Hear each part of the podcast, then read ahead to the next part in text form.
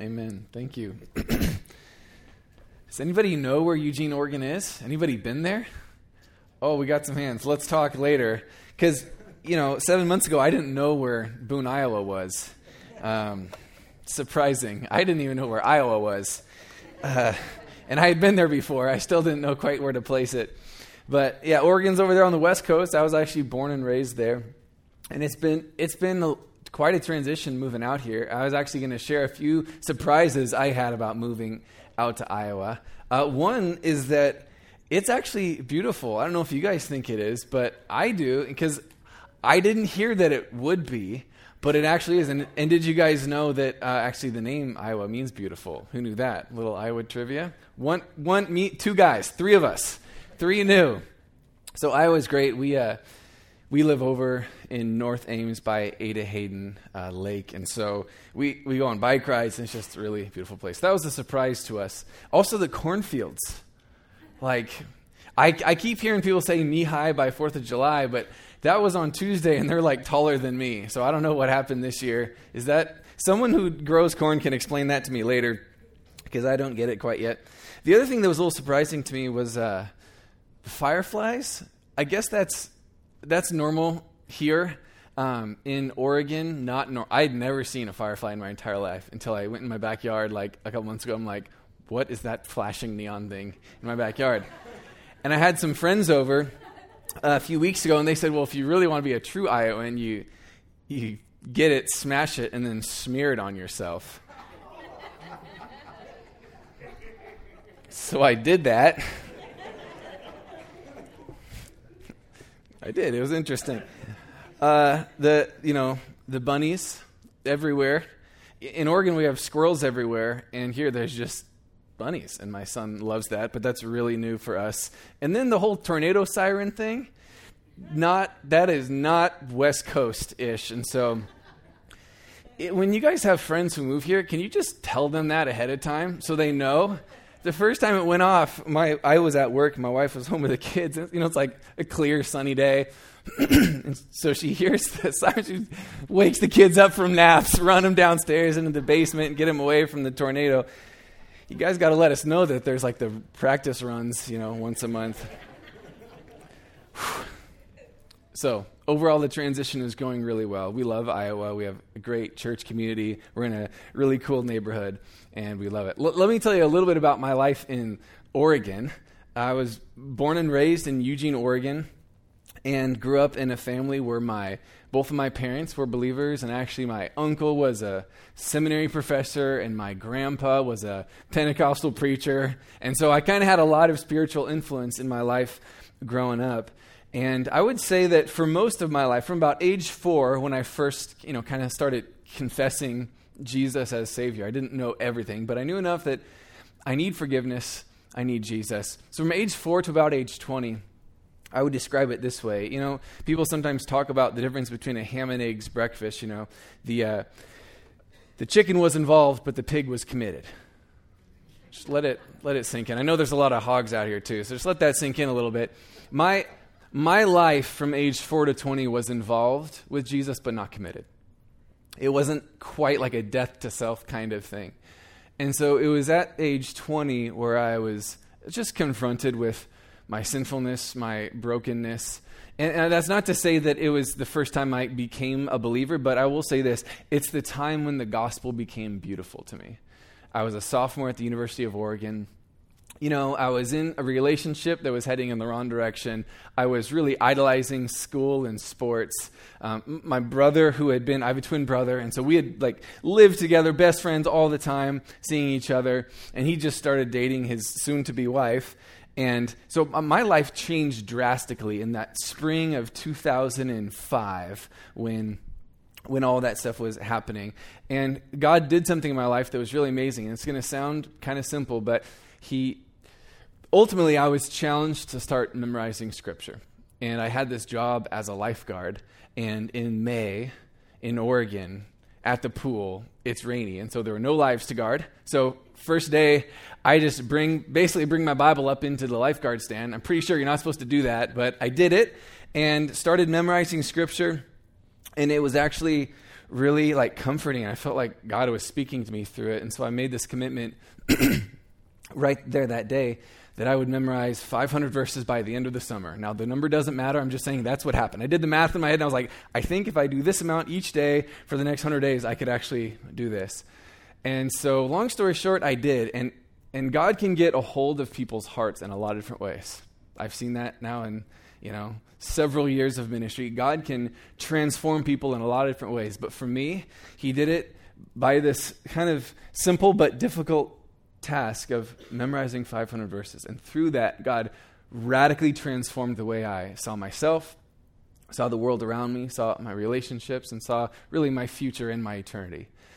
And so, from the summer of 2005, I, I began to pursue a um, basically a direction toward vocational ministry that someday I would be a pastor, preacher.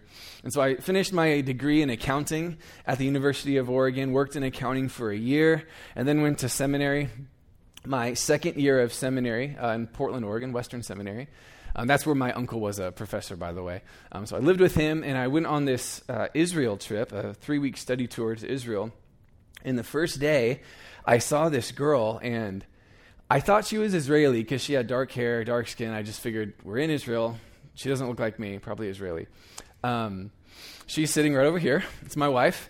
And uh, I just skipped a bunch of details. Let me back up a little bit. Um, so I went and started talking to her, realized she had this southern accent, like, you're not Israeli. And so for the next three weeks, the next three weeks, she couldn't stop following me around. And so we started dating, and then a year later, we got married. And we have three kids. We have Georgia, who is one. And then we have Israel, named because that's where we met. He's three. And then we have Crystal, who's 23.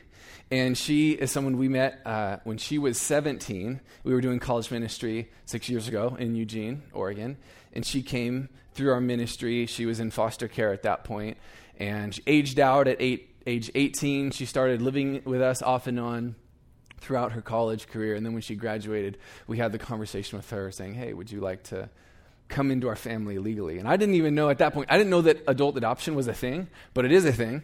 And it's actually, it's easier than a normal adoption just because the paperwork, there's just because she's an adult, she can sign for herself and those sorts of things. So that happened two years ago. And so we're figuring out what family looks like in a really non traditional environment, but we felt like God was calling us to that. And so that's just a little bit about my family. And so for the last six years, we've been doing college ministry in Eugene, a ministry called The Good Fight, connected to University Fellowship Church. And then back in November, uh, it's a long story, I'll make it short. I got connected with Mark Vance, who is the director of Salt Company in Ames. And basically, he invited me to come visit then offered me a job. And so after about a month of praying and talking and thinking and stressing and all that stuff, we decided, yeah, this is actually this is for us. God is calling us to the cornfields of Iowa, and we did not see it coming eight months ago. But here we are, and we actually really love it. So we're excited to be here. Um, and just in Iowa in general, and actually excited to be here right now today. So let's turn toward Galatians chapter 3. We're going to finish up chapter 3 and get into chapter 4 today.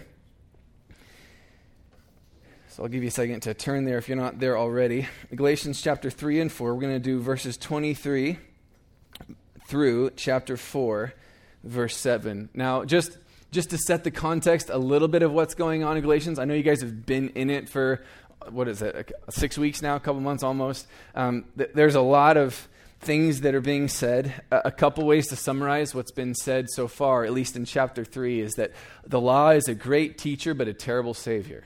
I hope that's clear this far in the book of Galatians. The law is a great teacher, it has its purposes. Really important purposes show us our sin, show us our need for a Savior. It's a terrible Savior. To rely on the works of the law is a curse. And in fact, speaking of that curse, the blessed one, this is what we see in verses 13 of chapter 3. The blessed one, Jesus, became the cursed one so that cursed ones like us could become blessed. That's where we've come so far in chapter 3. Law is a great teacher and a terrible savior. The blessed one became the cursed one so the cursed ones could become blessed. And so here we're going to talk through a little more of what exactly those blessings are that we have in Christ. So, what I'm going to do is read the whole thing, and then we'll go back through it and kind of go verse by verse or thought by thought. So here's, here's what it says 14 verses, Galatians 3:23 to 4:7. It says, "Now, before faith came, we were held captive under the law, imprisoned until the coming faith would be revealed. So then, the law was our guardian until Christ came, in order that we might be justified by faith. But now that faith has come, we are no longer under a guardian. For in Christ Jesus, you are all sons of God through faith. For as many of you as were baptized into Christ have put on Christ. There is neither Jew nor Greek. There is neither slave nor free. There is no male and female. For you are all one in Christ Jesus. And if you are Christ's, then you are Abraham's offspring, heirs according to the promise. I mean that the heir, as long as he is a child, is no different from a slave though he is the owner of everything. But he is under guardians and managers until the date set by his father. In the same way, we also, when we were children, were enslaved to the elementary principles of the world. But when the fullness of time had come, God sent forth his Son, born of woman, born under the law, to redeem those who were under the law so that we might receive adoption as sons. And because you are sons, God has sent the Spirit of His Son into our hearts, crying, Abba, Father. So you are no longer a slave, but a son. And if a son, then an heir through God. So I want to start back with the first couple verses there, verse 23 and 24. There's a couple analogies that Paul is using to tell us about how we relate to him and, and how we relate to his law. The first, it says that the law is like a prison guard to us. And secondly, it's like a tutor. Now, the, the, it could also be translated as guardian, but it's some, the, the idea behind guardian or tutor here, it's something like a mix of a teacher, tutor, butler kind of thing. It was, it was a unique ancient role where um, a, a household or a family would have a person who would function like, you know, something like a, more than a nanny, um, but also a teacher. And that's this idea. And so the law is doing two things for us before Christ. Before we see our, uh, before we come to Christ, the law is doing two things for us. One, it's like a prison guard. Two, it's like a tutor. So the prison guard things means it, it's showing us that we are locked up by our sin. It's showing us we have a problem. And then by the tutor, it's teaching us what to do about that. Now, to even further understand, I'm going to try to explain these analogies by, by giving another analogy. Okay? So the law is like a mirror, and it's like a compass. So here's how it's like a mirror. My parents own like a part of a beach house over on the Oregon coast, and there's this one mirror in the house. And all my siblings, we joke about this because this mirror is so exposing. I don't know if it's just the size of it or the way the sun hits it or that it's always kept clean, but if you want to just see everything that's wrong with your face, just go up close to it. You know, if you got the five o'clock shadow coming in, you'll see it. If there's some sort of blemish on your face, you're going to see it. If there's leftover dinner on your face, you're going to see it. Sorry, that's kind of gross. But you're gonna, it's just there's something about this mirror that it exposes you. It shows you who you really are. That's what the law of God does for us. It's a mirror that exposes us even in our ugliness, especially in our ugliness. And so when, the, when it says that the law is like a prison guard, it's, it's also kind of saying it's like, um, it's like a mirror. It's showing us that we have a problem. But it's not just a mirror, okay? It's also a compass, it's also a tutor. Okay, so here, here's another analogy. So we're thinking about compass. If I just, let's say you don't have your iPhones or anything, don't have smartphones, and I just handed out compasses right now, you'd be like, well, not super helpful. Don't need a compass. Boone's not that huge. I can probably find my way home. Don't need a compass. Well, let's say you're in some 50,000 acre cornfield down in South Iowa, and it's dusk, and the bugs are coming out, fireflies and everything, and you're not sure which way to go, and you don't have your phone and now I give you a compass. Well, now it's a little more helpful. It's a little more helpful to have a compass when you realize a kind of predicament that you're in. And so that's what the law does for us. It shows us, like a prison guard says, you have a problem. And then, like a tutor, it says, but here's the way out. The law is both a mirror and a compass. And it's interesting because in Galatia, the thing that's going on here, the, what's really shocking about the indictment against the Galatians is that Paul isn't necessarily going after the really, really bad people, the criminals, the racists, the deadbeat dads. He's not, he's not primarily going after them, he's going after good people. He's going after good people who think they're good enough for God. And he's saying, no, that's, that's not the purpose of the law to make you think that somehow you can jump over this bar that God has set for you. The bar is too high. It's not meant for us to say, oh, look, there's how good I'm supposed to be. I guess I can get over that. No, the law, it is so high and so hard that we realize, like a mirror, we realize I, I have a problem and I need help out of this. The law itself condemns the use of the law as a way of justifying ourselves before God. And so the, lauder, the law is both a tutor and a prison guard. It is showing us what's wrong with us, it's also showing us the way out.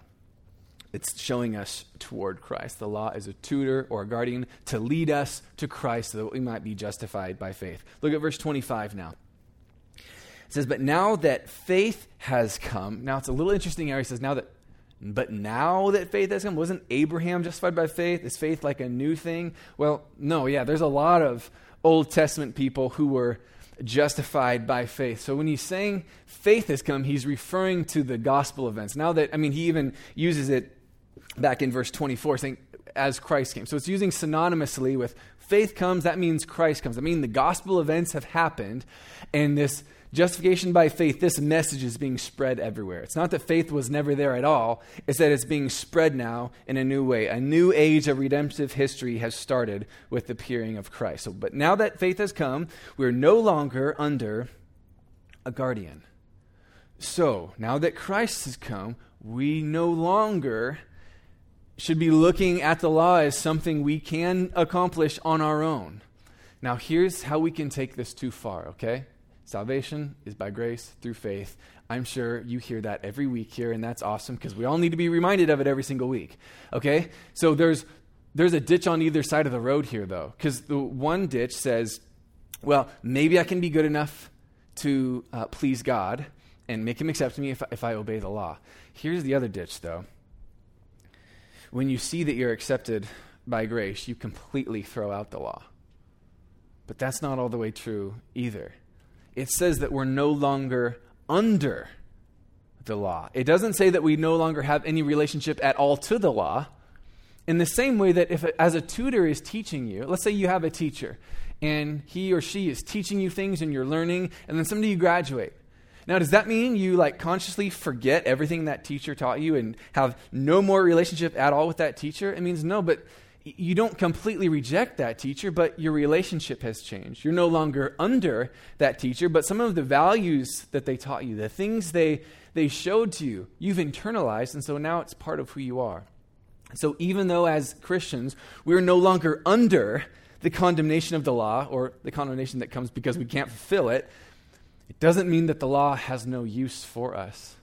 The law is an expression of God's character and what pleases Him. And so we still listen to the law, we study it, we seek to obey it, not because we think it's going to get us right with God, but because it's pleasing to God and it's been internalized into who we are. And look at verse 26. It says, For in Christ Jesus you are all sons of God through faith. I want to say, we're, we're going to talk about adoption in just a few minutes here in chapter 4, but I want to say a few quick things about sonship. The first one is this it's not universal, it's not for everybody. Now, there's a sense in which every human being on this earth is created by God, an image bearer. Sons and daughters, although when the Bible uses the words sons and daughters, it doesn't refer to it in that way. Sons and daughters are for those who have faith in Jesus Christ. And so it's a really, it's, it's not a universal reality that everyone is a son and daughter. You know, Tim Keller says it like this He says that Christianity is the most inclusive, exclusive religion there is. Completely inclusive. Come as you are. Come as you are. But also very exclusive. You come through Christ. There's one way, one door, one hope, one life.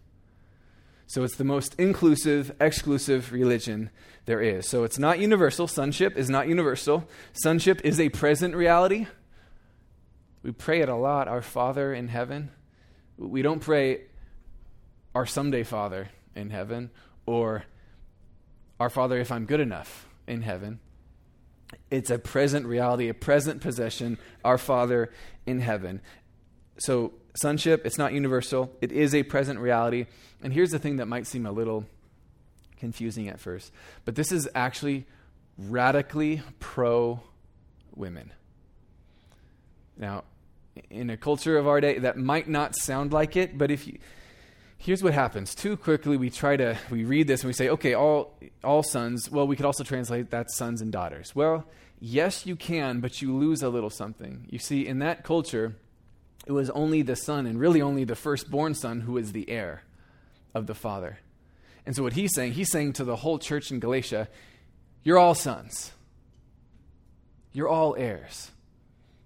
And so it's actually a very pro women kind of statement to say that you're going to have the same kind of, in God's family, you're going to have the same kind of inheritance that a firstborn would in a family that's in your community.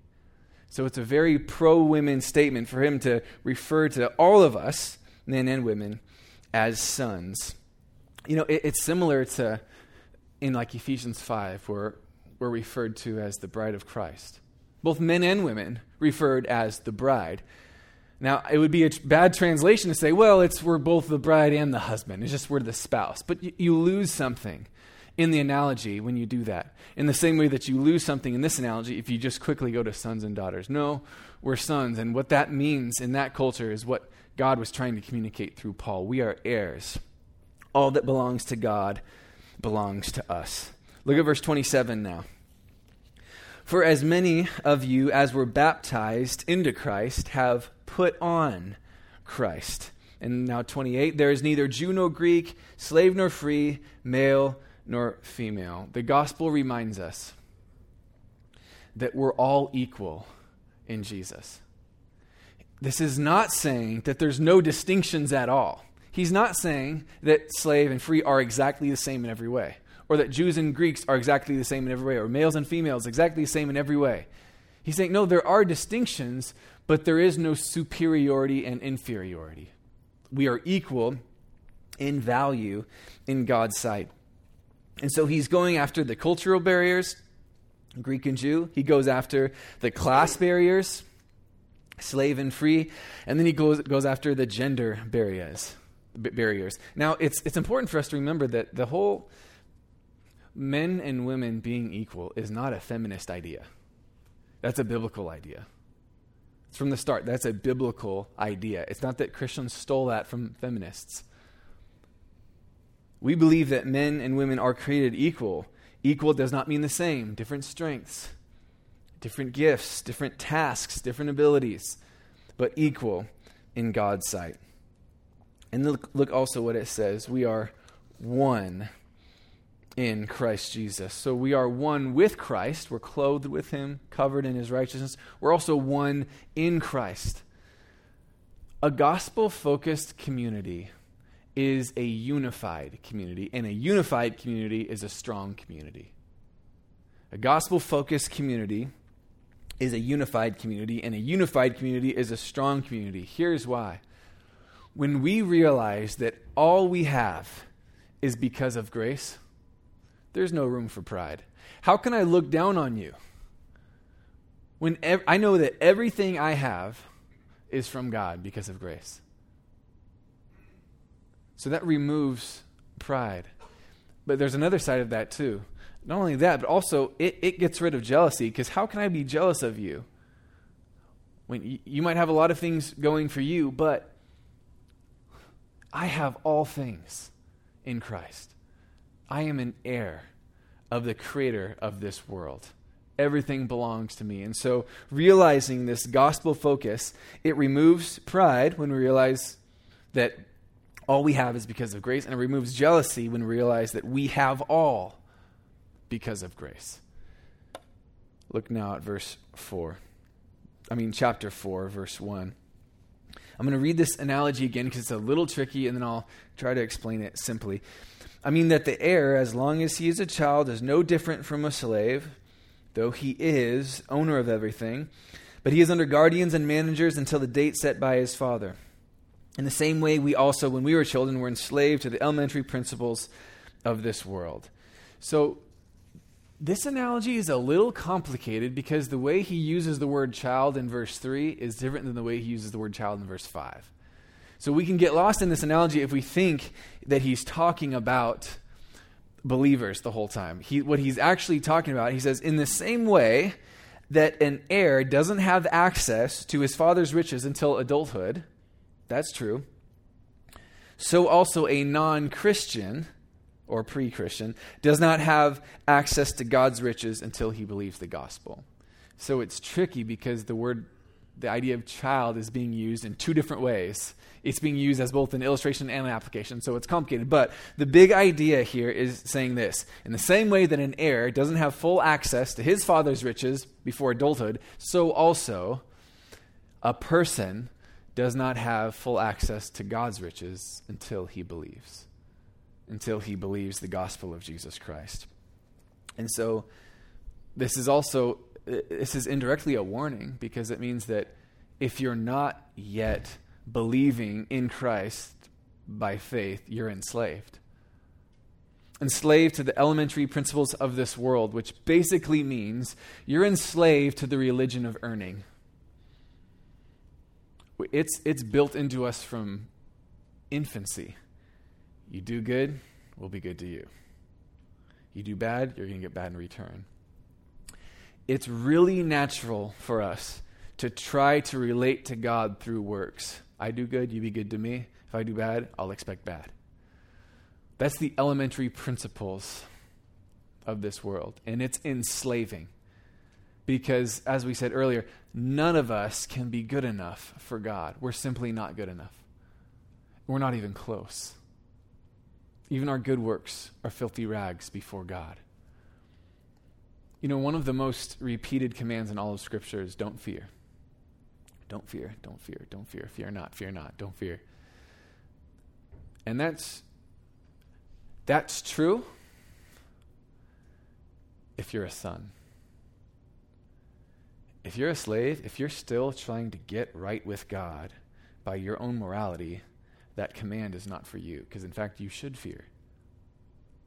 It's a warning to be living in slavery to the elemental principles of this world, be trying to, I mean, you're living under the Galatian curse, the curse that good people thinking they're good enough for God. Don't fear is not something God says to everyone. Some people should be afraid. Some people should be afraid. Look at verse 4.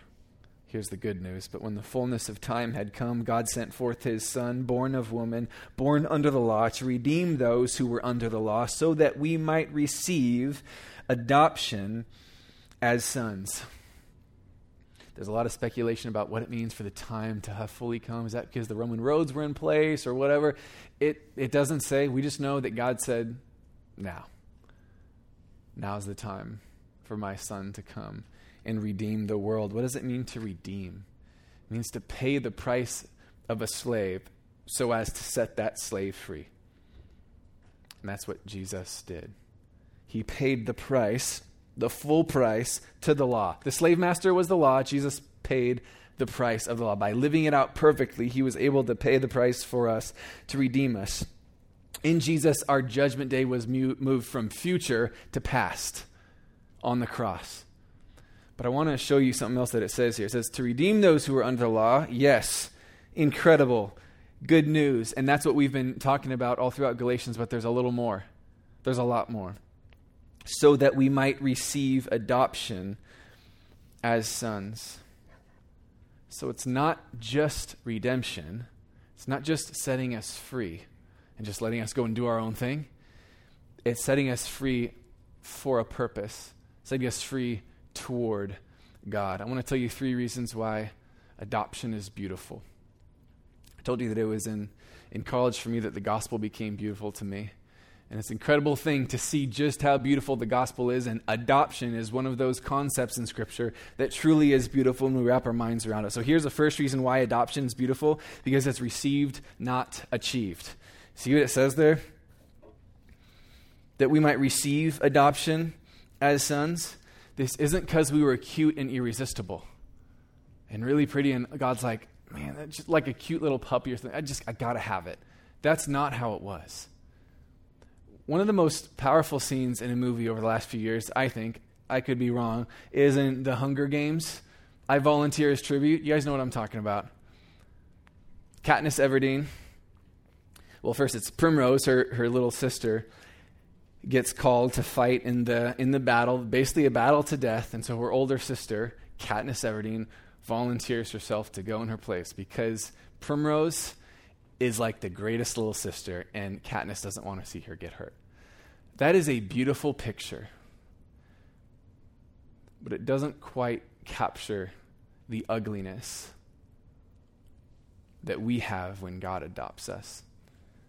An even more accurate gospel picture would be if Katniss Everdeen did that to save the evil dictators living over in the capital city. That's, that's hard for us to process. Why would she do that? The evil dictators, they, they just deserve death. We can see it with Primrose, pretty little girl with the evil dictator. That's more of what the gospel is like for us. That's what adoption is like. God doesn't bring us into his family because we deserve it or we achieved it or we're beautiful or pretty or good or any of those things. We didn't earn it. It's something to be received, not achieved. And that's what makes the gospel so beautiful. So, what makes adoption beautiful? One, it's received, not achieved. Number two, it's righteousness and not just innocence. If you have $100,000 of debt and I say, well, I'm going to pay it off for you, that's a nice deed. It's really nice. But the gospel goes further. Not only is your infinite debt paid for, but you actually have infinite riches credited to you. You're heirs of God. All that belongs to God, infinite wealth, is yours in Christ because you are heirs. Not only did Christ remove the curse that we deserved, he also gives to us the blessing that he earned. So adoption is beautiful because it's received, not achieved. It's righteousness and not just innocence. And it's relational, not just legal. So much of the book of Galatians is about justification.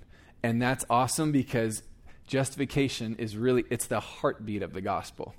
Justified by faith, not by works. But the difference between justification and adoption is the difference between a courtroom and a family room. You know what I'm talking about? it's one thing when things happen in a courtroom it's true and it's meaningful, but it's a really different conversation when not just is this like a legal court matter that God did for us, it is that, but it's more than that. It's that we're welcomed into his family.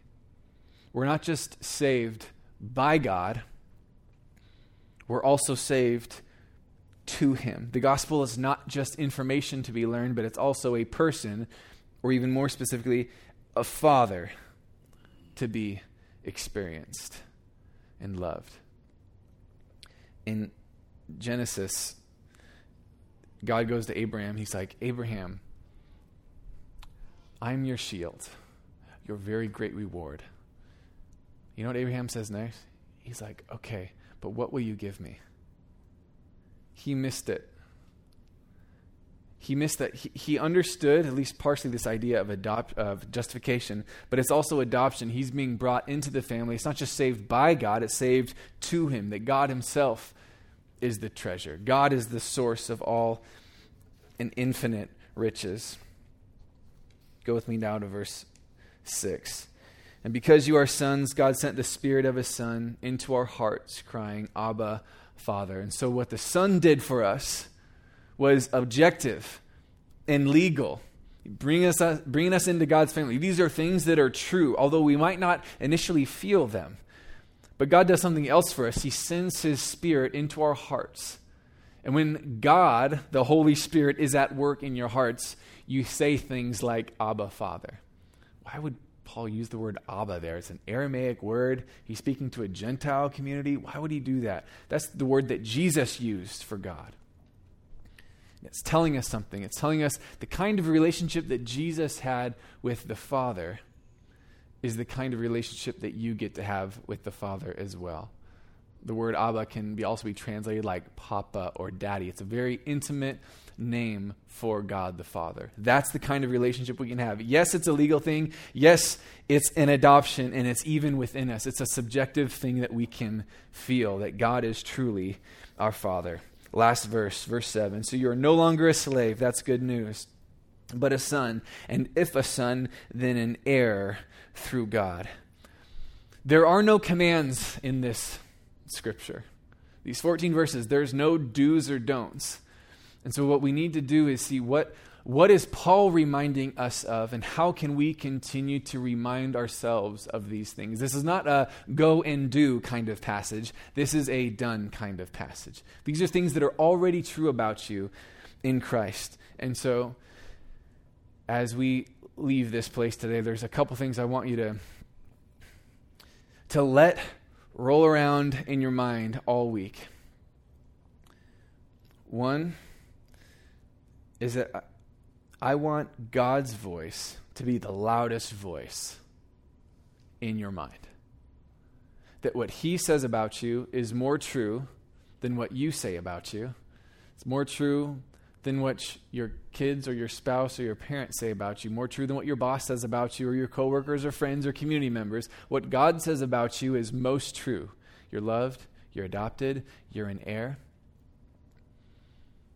It is so important that we see ourselves the way God sees us. Who we are is not determined by what we do, who we are is determined by whose we are, and we belong to God. And that's good news. We are His family, we're His children, we're His sons.